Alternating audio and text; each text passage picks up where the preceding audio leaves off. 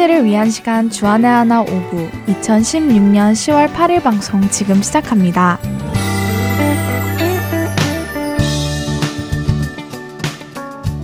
애청자 여러분, 안녕하세요. 진행의 정다은입니다. 안녕하세요. 박은규입니다.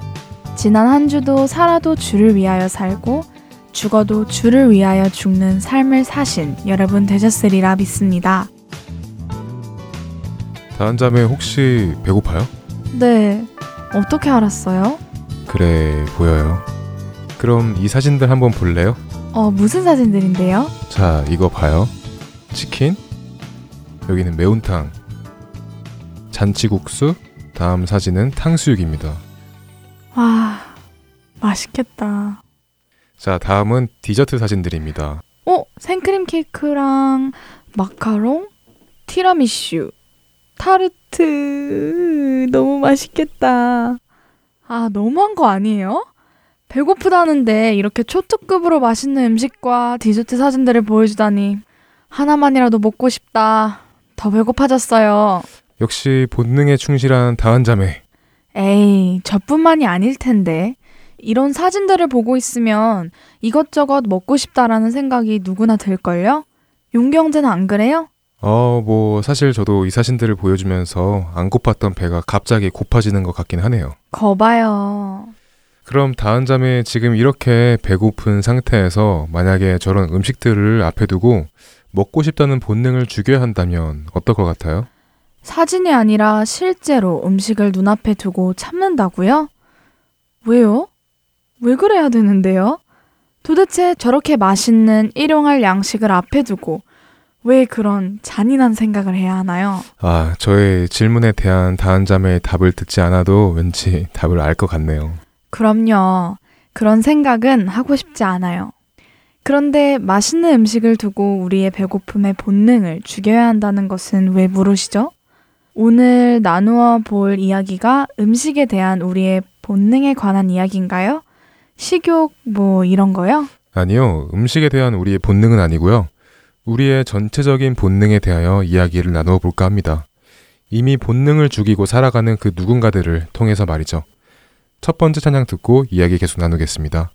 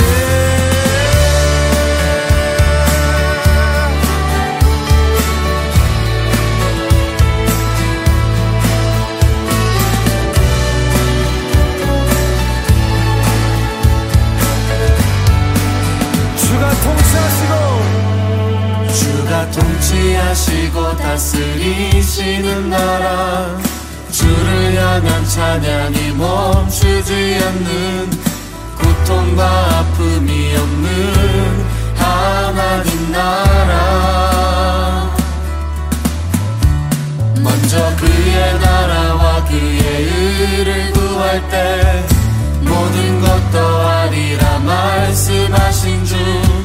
세상 염려 내려놓고 주께 경배해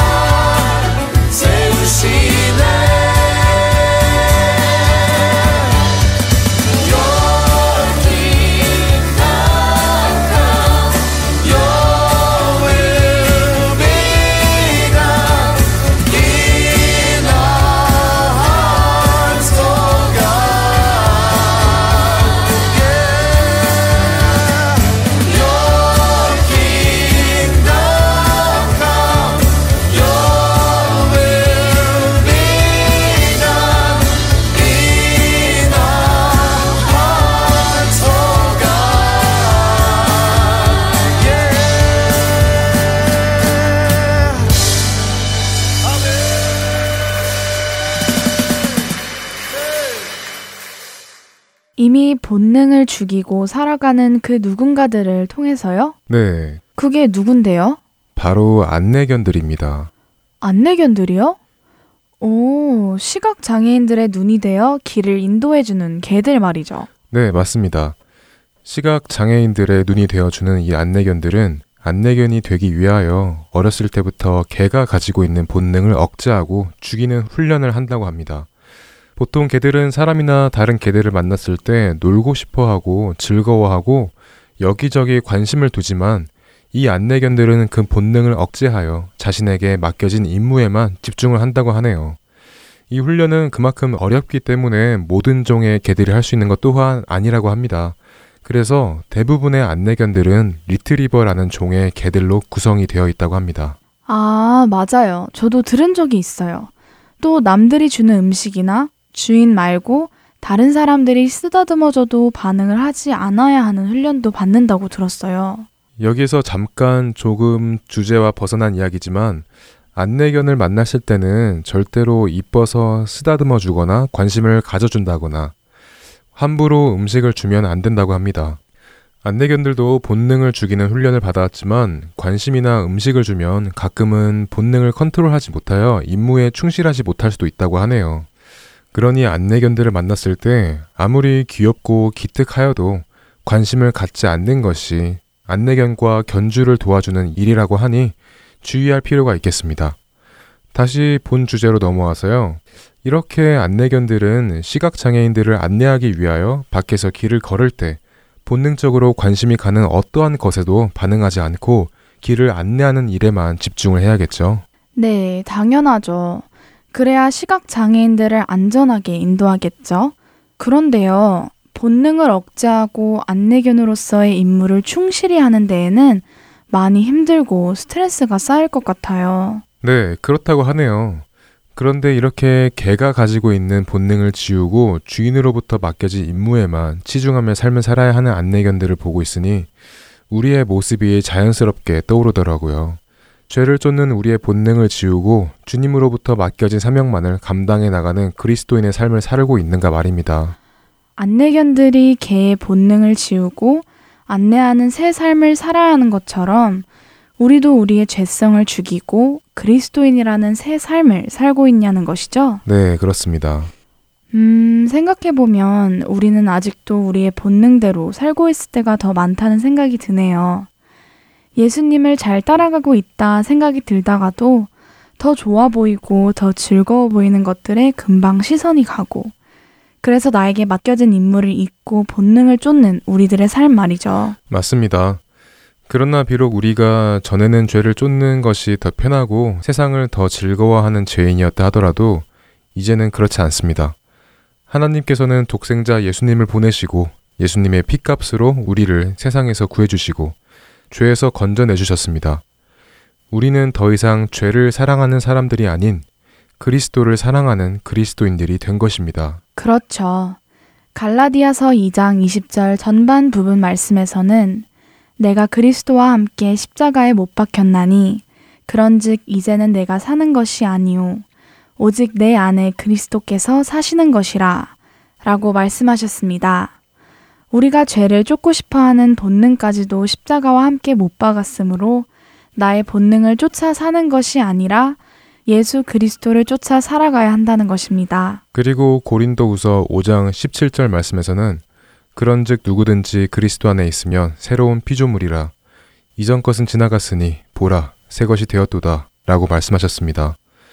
우리가 더 이상 죄 안에 있는 것이 아니라 예수 그리스도 안에 있기 때문에 더 이상 죄를 짓고 싶어하는 이전의 피조물이 아니라 그리스도로 말미암아 새로운 피조물이 되었다는 것이죠. 더 이상 죄의 본능을 쫓아 살아가지 않는 삶, 세상과 구별되는 삶이야말로 우리가 예수님과 함께 십자가에 못 박혀 예수님을 통하여 새로운 피조물로 거듭난 삶이라는 것이겠죠.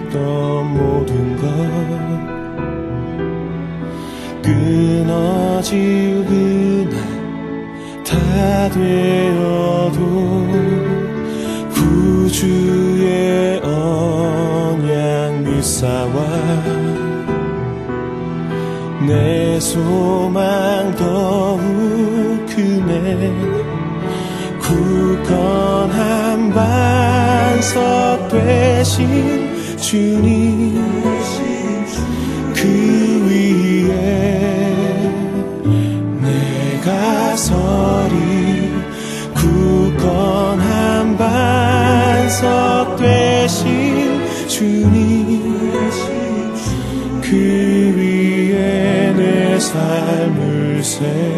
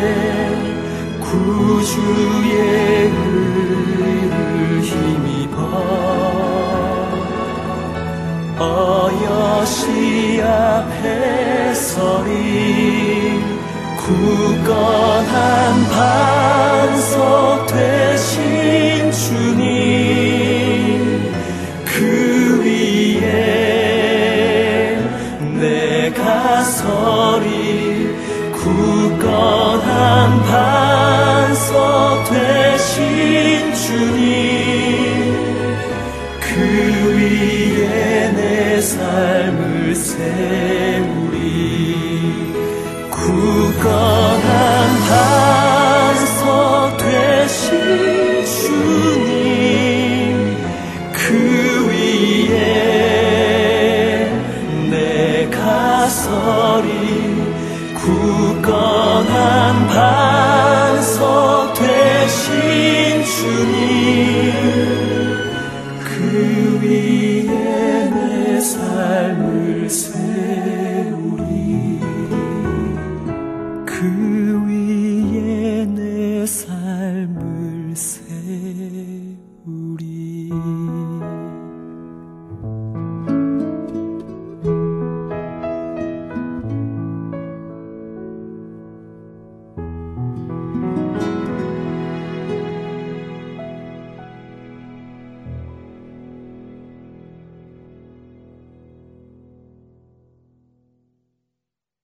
이어서 김민석 아나운서가 낭독해드리는 오스왈드 챔버스의 주님은 나의 최고봉으로 이어드립니다.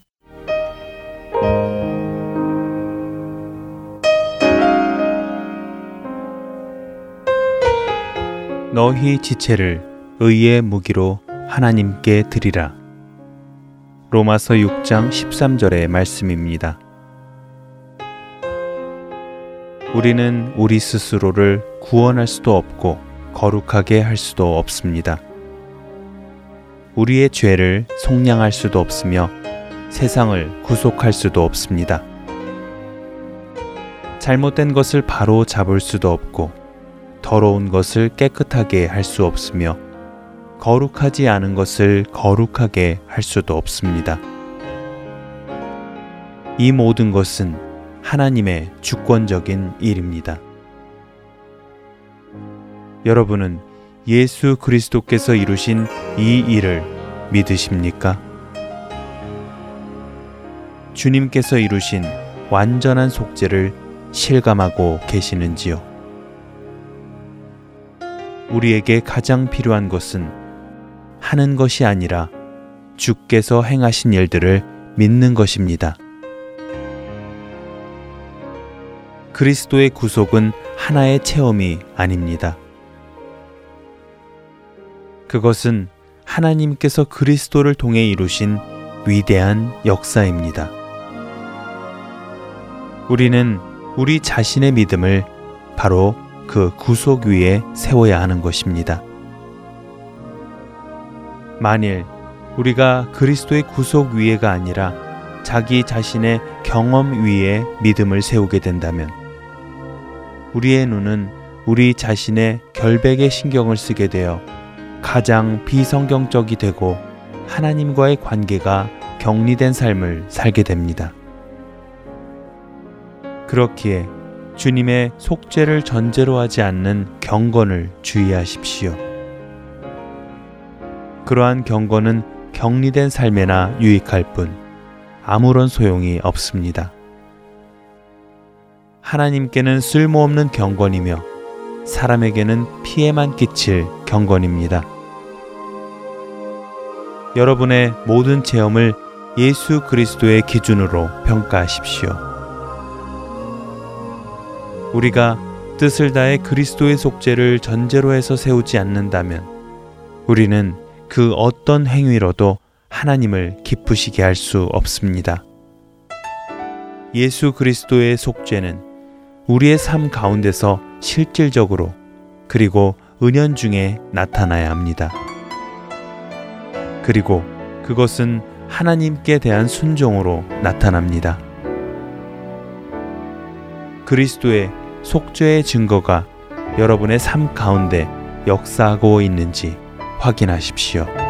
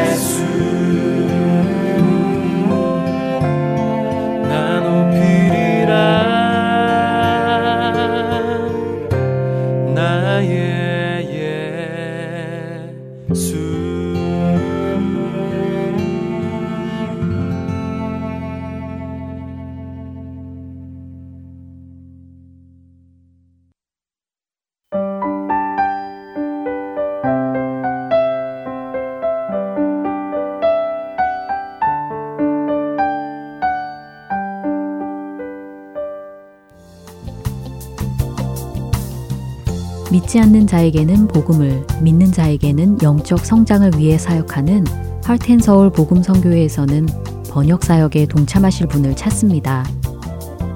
그동안 방송된 한국어 방송의 원고를 영어로 번역하는 자원봉사입니다. 인터넷으로 메일을 주고받을 수 있으신 분이면 어느 곳에 계시더라도 가능하신 이 사역에 참여하실 여러분들을 찾습니다. 번역 자원봉사자에 대한 문의는 본 방송사 전화번호 602-866-8999로 연락 주시거나 이메일 주소 heartandsoul.org at gmail.com으로 문의해 주시면 되겠습니다.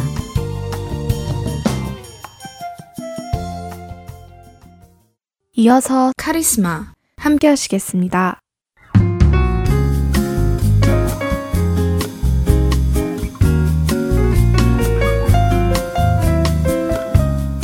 애청자 여러분 안녕하세요. 카리스마 진행의 이채린입니다. 안녕하세요. 함께 진행하는 박윤규입니다. 지난 시간에는요, 카리스마의 원어의 뜻과 우리에게 은사가 주어진 이유, 그리고 자연적 재능과 신령한 은사의 다른 점을 중점으로 이야기를 나누어 보았는데요. 우리는 지금까지 카리스마라는 단어를 사람들을 휘어잡는 매력, 대중을 신복시켜 따르게 하는 능력이나 힘, 이런 것으로 사용해 왔는데, 이런 뜻은 변질되어 잘못 사용되어 지고 있는 세상의 뜻이라고 하셨죠? 네, 그런 의미로 사용되는 것은 변질된 의미이죠. 카리스마라는 단어는 본래 성경에서 나온 단어로서 은사라는 의미를 가지고 있다고 말씀드렸습니다. 네, 어근은 카리스, 뜻은 grace, 즉 은혜라고 번역이 되고요. 그래서 카리스마의 원어적인 의미는 a gift of grace, an undeserved favor, a free gift 라는 의미를 가지고 있다고 하네요. 네, 은혜의 선물, 거저 주시는 선물이라고 말할 수 있겠죠. 그럼 우리가 이 은혜의 선물을 받은 이유는 무엇이라고 나누었었죠? 예수 그리스도의 몸을 세워나가기 위하여 성령님께서 우리에게 주신 선물이라고 하셨던 게 기억이 납니다. 네, 맞습니다. 고린도전서 12장 27절 말씀, 너희는 그리스도의 몸이요, 지체의 각 부분이라 라는 말씀과 골로새서 1장 18절 말씀, 그는 몸인 교회의 머리시라 라는 말씀을 통하여 예수님께서 우리 머리가 되시고 우리는 그분의 몸이 된다고 말씀드렸습니다.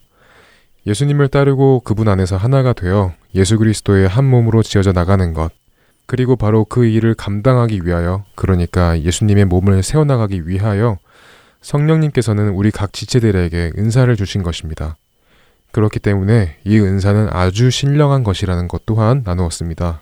네, 그리고 신령한 은사와 자연적 재능의 다른 점에 대해서도 잠깐 나눴죠. 신학자들은 자연적 재능은 우리가 타고나거나 혹은 우리의 노력으로 개발된 것으로 이야기하셨고요. 대신에 은사는 우리가 예수 그리스도를 믿었을 때에 없던 것을 성령님으로부터 받는 것으로 설명을 하셨지요. 그렇습니다. 그렇기에 자연적 재능은 모든 사람이 가질 수 있지만 은사는 믿는 자들에게만 주어진 신령한 은혜의 선물이라는 것입니다. 지난주에는 여기까지 나누어 보았습니다. 오늘은 카리스마 두 번째 시간으로 무엇을 나누어 볼 건가요? 네, 오늘은 은사의 종류와 은사는 누가 받는 것인지에 대하여 나눠 보겠습니다. 체린자매는 은사에는 몇 가지 종류가 있다고 생각하시나요? 음, 글쎄요. 셀 수 없을 만큼 종류가 많지 않을까요? 지난주에 나는 은사의 종류만 하여도 지혜의 말씀, 지식의 말씀, 믿음, 치유, 능력 행함, 예언, 분별, 방언, 통변 이렇게나 많잖아요. 그렇죠. 예수 그리스도의 몸을 세워나가기 위하여 각자 알맞게 주어지는 은사에는 셀 수 없이 많은 종류가 있을 것입니다. 몸을 형성하는 부위가 많은 것처럼 말이죠. 그렇다면 은사는 누가 받는 것이라고 생각하세요? 리더들만 받는 거 아닐까요? 무언가 교회 일을 앞장서서 하는 사람들 있잖아요. 왜 그렇게 생각하시나요? 왜냐하면 믿는 모든 사람한테 쥐어지는 것은 아니라고 생각해요. 지난주에 나눈 것처럼 은사는 재능이 아니니까 내가 잘하는 것을 두고 이야기하는 것이 아니니까요. 저 같은 경우에도 자신 있는 것이 있지만 그리스도의 몸을 세워 나가기 위하여 성령님으로부터 받은 것은 없다는 생각이 들거든요. 아, 그런데 교회에서나 단체에서나 앞장서서 하나님의 일을 하고 계시는 분들은 확연히 그런 것들이 보이기 때문에 그분들은 은사를 받은 것 같다는 말씀이시죠? 네. 그렇다면 그 외에 사람들은 은사를 받지 못하고 그냥 자연적 재능으로 하나님을 섬기고 있다고 생각하시나요? 네. 어, 제 생각에는 그런 것 같아요. 하지만 지난주에 나눈 것처럼 각 지체에게 주어졌다고 성경에서 말씀하시는 거 보면 또 모든 믿는 자들이 다 받는 것 같기도 하고요. 좀 헷갈려요. 그렇군요. 그럼 오늘 그 궁금증들을 성경 말씀을 통하여 살펴보도록 하겠습니다. 성경 말씀을 통하여 은사의 종류에는 무엇이 있는지, 그리고 은사는 누가 받는 것인지, 체린 자매 생각처럼 정말 리더들만 받는 것인지 한번 찾아보도록 하죠. 베드로 전서 4장 10절, 11절 말씀을 읽어드리겠습니다. 각각 은사를 받은 대로 하나님의 여러 가지 은혜를 맡은 선한 청지기 같이 서로 봉사하라. 만일 누가 말하려면 하나님의 말씀을 하는 것 같이 하고, 누가 봉사하려면 하나님이 공급하시는 힘으로 하는 것 같이 하라. 이는 범사의 예수 그리스도를 말미암아 하나님이 영광을 받으시게 하려 함이니 그에게 영광과 권능이 세세 무궁하도록 있느니라. 아멘. 10절 말씀을 보면 우리는 각각 은사를 받은 대로 라고 나와 있습니다. 말씀이 딱 와닿진 않죠? 그런데 이 구절을 영어 성경으로 보면 조금 더 클리어하게 이해할 수 있는데요. 영어 성경에서는 as each one has received a special gift 라고 나와 있습니다. 자, 그렇다면 은사는 누가 받는 것일까요? 리더들만 아니면 몇몇 사람들만 특별히 받는 것인가요? 아, 아니네요. as each one? 그러니까 모든 성도가 받은 것을 전제로 말씀하시네요. 네, 맞습니다. 신령한 은사는 우리 모든 성도가 받는 것입니다. 지난주에 나누었던 것처럼 모든 성도들은 예수님의 한 몸을 세우기 위하여 각각의 팔트로서 성령님을 통하여 그분의 뜻대로 은사를 알맞게 선물 받습니다. 교회나 어느 단체에서 리더로서 일하는 사람들만이 예수님의 몸을 세워나가는 것이 아니기 때문입니다. 믿는 자 중 한 명도 빠짐없이 함께 그리스도의 몸으로 지어져 나가는 것이기 때문이죠. 그러므로 우리 모두는 성도로서 자연적 재능과 관계없이 신령한 은사를 최소한 하나 이상은 받는 것입니다. 아, 저는 지금까지 은사는 특별한 사람들만 받는 것이라고 생각했는데 믿는 사람 모두가 받는 것이라면 저도 그리스도의 한 몸을 세우기 위하여 성령님으로부터 선물을 받았겠네요. 아직 그 은사가 무엇인지는 잘 모르겠지만. 아직 받은 그 은사가 무엇인지 정확히 알 수 없을 수도 있습니다. 그렇지만 그렇다고 못 받은 것은 아닙니다.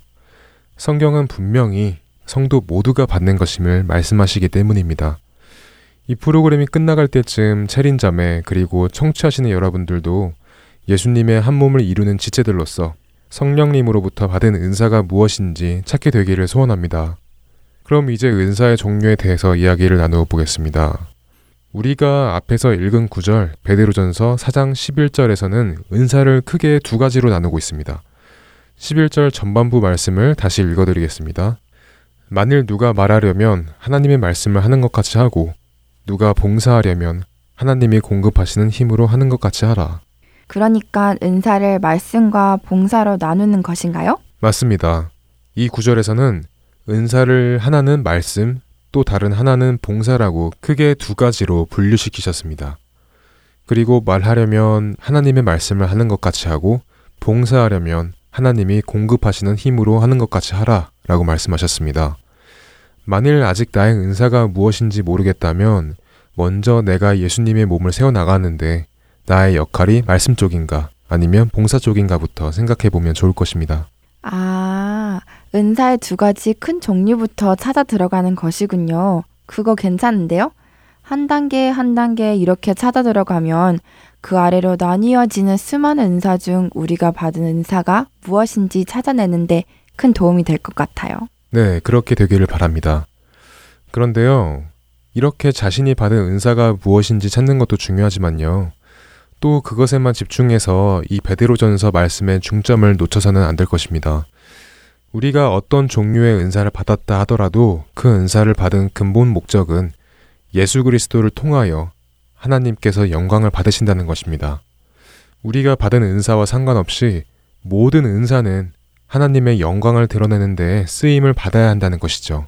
그리고 하나님의 영광을 드러내기 위해서는 말씀을 전하는 사람은 하나님의 말씀을 전하는 것처럼 하고 봉사하는 사람은 우리의 힘으로가 아닌 하나님께서 주시는 힘으로 하시라는 것이지요. 네, 그렇습니다.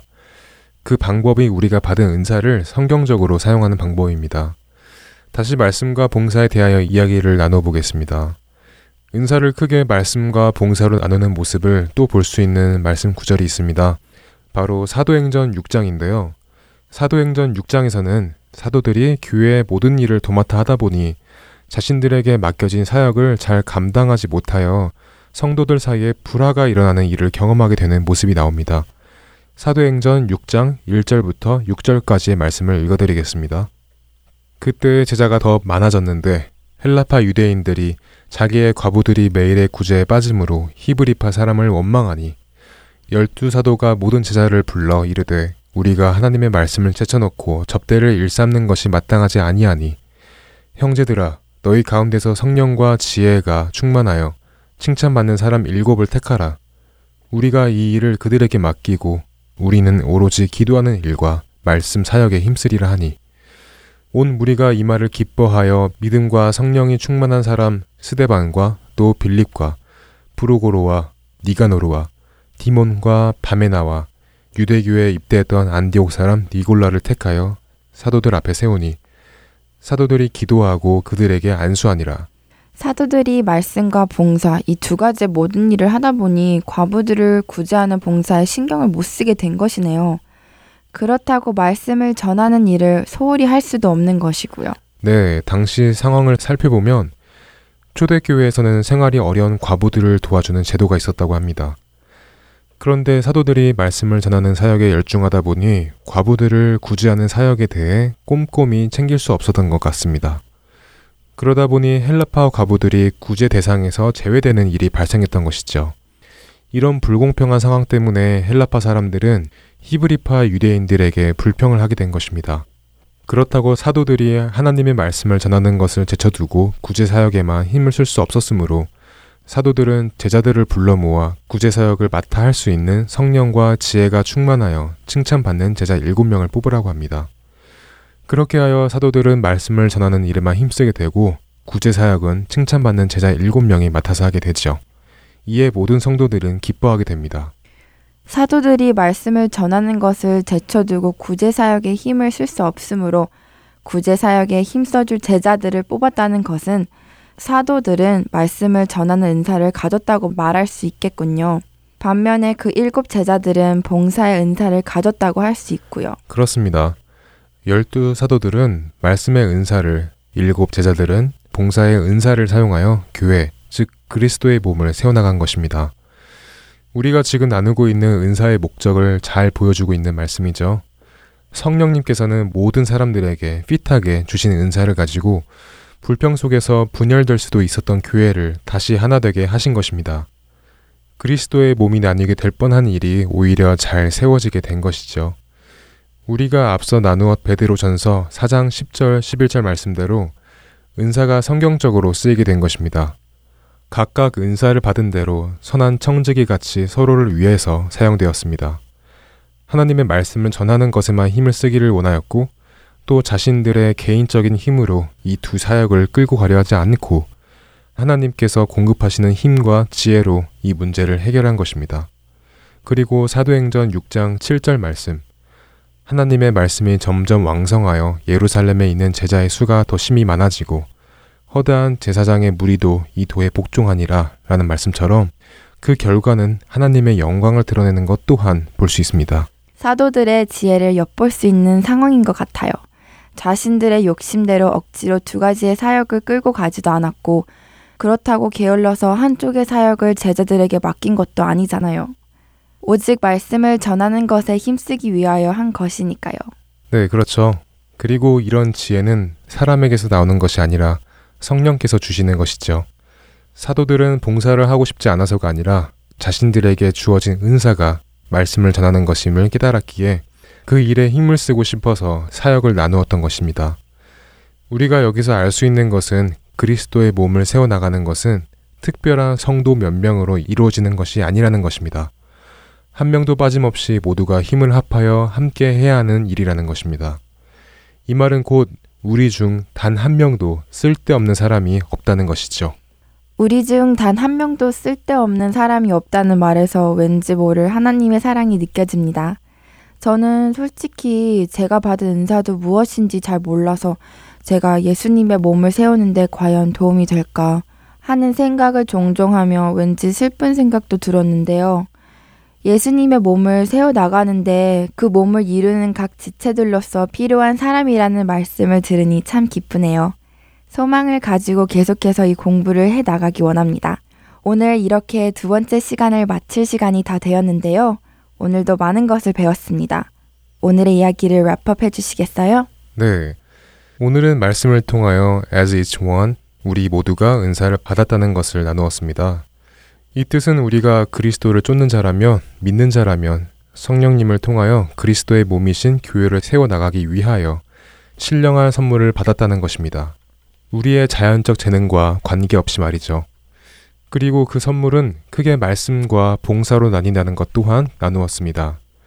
지난주에 카리스마, 곧 은사란 예수 그리스도의 몸을 세워나가기 위하여 성령님께서 주신 신령한 선물이라는 것을 배웠다면 오늘은 두 가지를 더 배웠습니다. 카리스마, 곧 은사란 예수 그리스도의 몸을 세워나가기 위하여 그리고 하나님의 영광을 드러내기 위함이며 또 믿는 자들끼리 서로를 섬기기 위해 주어졌다는 것입니다. 서로를 섬기는 것이야말로 예수님의 몸을 세워나가기 위한 첫 단계가 아닐까라는 생각이 듭니다. 네. 신령한 은사는 성령님의 뜻대로 각 사람에게 주어진 것이니 우리가 평소에 가지고 싶어 하던 것을 받는 것이 아니고 또 우리의 욕심을 채우고 우리의 의를 위하여 사용되는 것 역시 아니라는 것을 항상 기억해야겠네요. 카리스마 두 번째 시간 여기에서 마치겠습니다. 저희는 다음 주에 다시 뵙겠습니다. 감사합니다. 안녕히 계세요. 안녕히 계세요.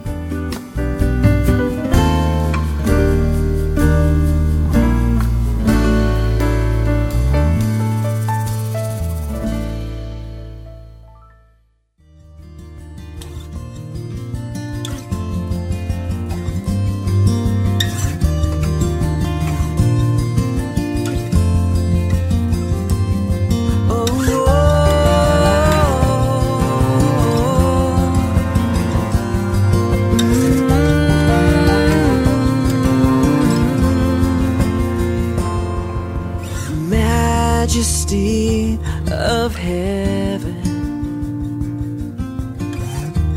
Your glory fills the sky,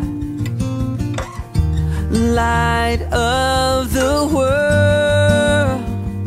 You are.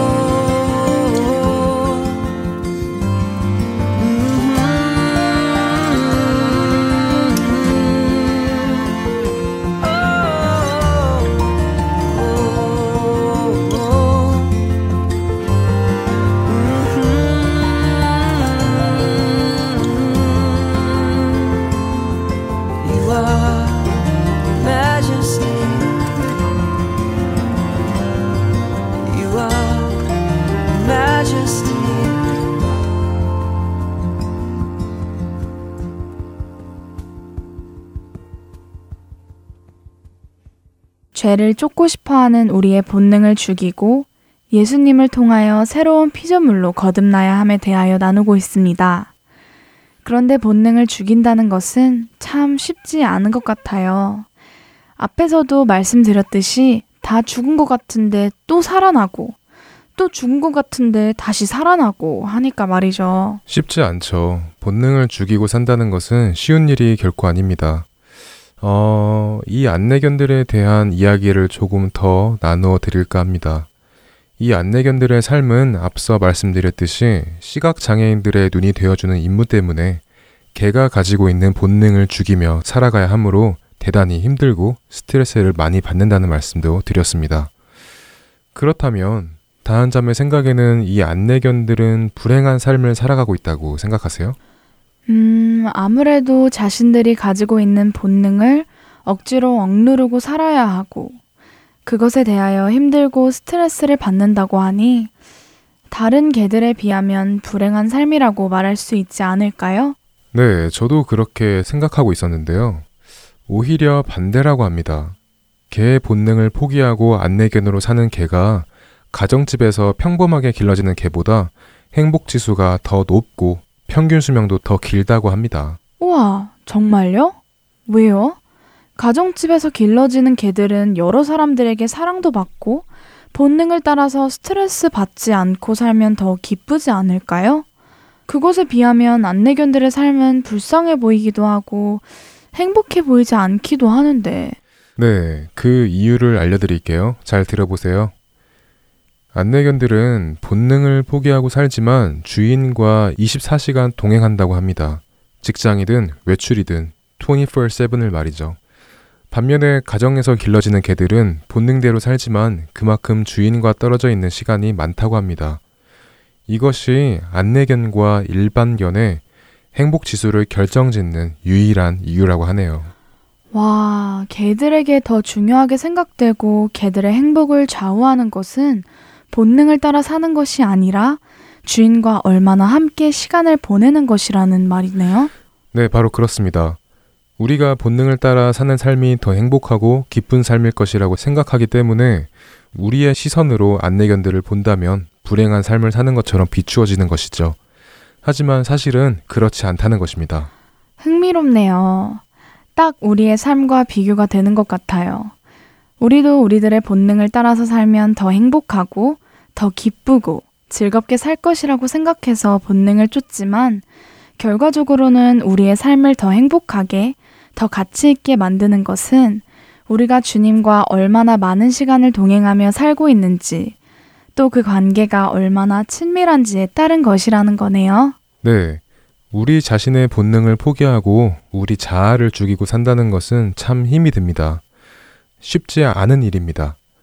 하지만 그것보다 더 소중하고 가치 있는 삶은 24-7, 24시간 7일 주님과 동행하는 삶입니다. 우리가 세상으로부터 얻은 행복, 우리의 욕구와 만족을 충족시키는 어떠한 즐거움, 그리고 우리의 마음이 있는 어떤 보물보다 더 값지고 가치 있는 것은 주님과의 관계입니다. 그것보다 가치 있는 것은 이 세상에 아무것도 없습니다. 청년들을 위한 방송 주안의 하나 5부 여기에서 마치겠습니다. 더 이상 나의 본능을 쫓지 않은 우리가 되기를 바랍니다. 우리를 살리시기 위하여 이 땅에 오시고 우리를 새로운 피조물로 거듭나게 하여 주신 예수님과의 24/7 동행을 그리고 그분께서 다시 오실 그날만을 소망하는 우리가 되기를 소망합니다. 이것을 바라는 삶이 더 행복한 삶입니다. 저희는 다음 주 이 시간에 다시 만나 뵙겠습니다. 지금까지 구성과 진행의 박영규였습니다. 그리고 정다은이었습니다. 애청자 여러분 감사합니다. 안녕히 계세요. 감사합니다. 안녕히 계세요. 내 주를 가까이 하게 함은 십자가 짐 같은 고생이나 내 일생 소원은 늘 찬송하면서 주께 더 나가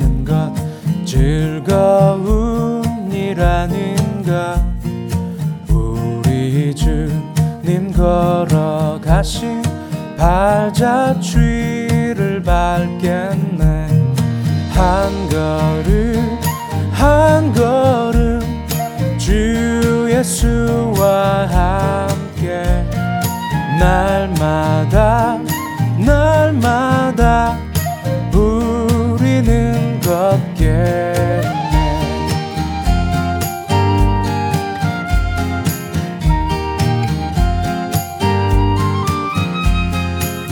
꽃이 피는 들판이나 험한 골짜기라도 타인도 아는 대로 주와 같이 걷겠네.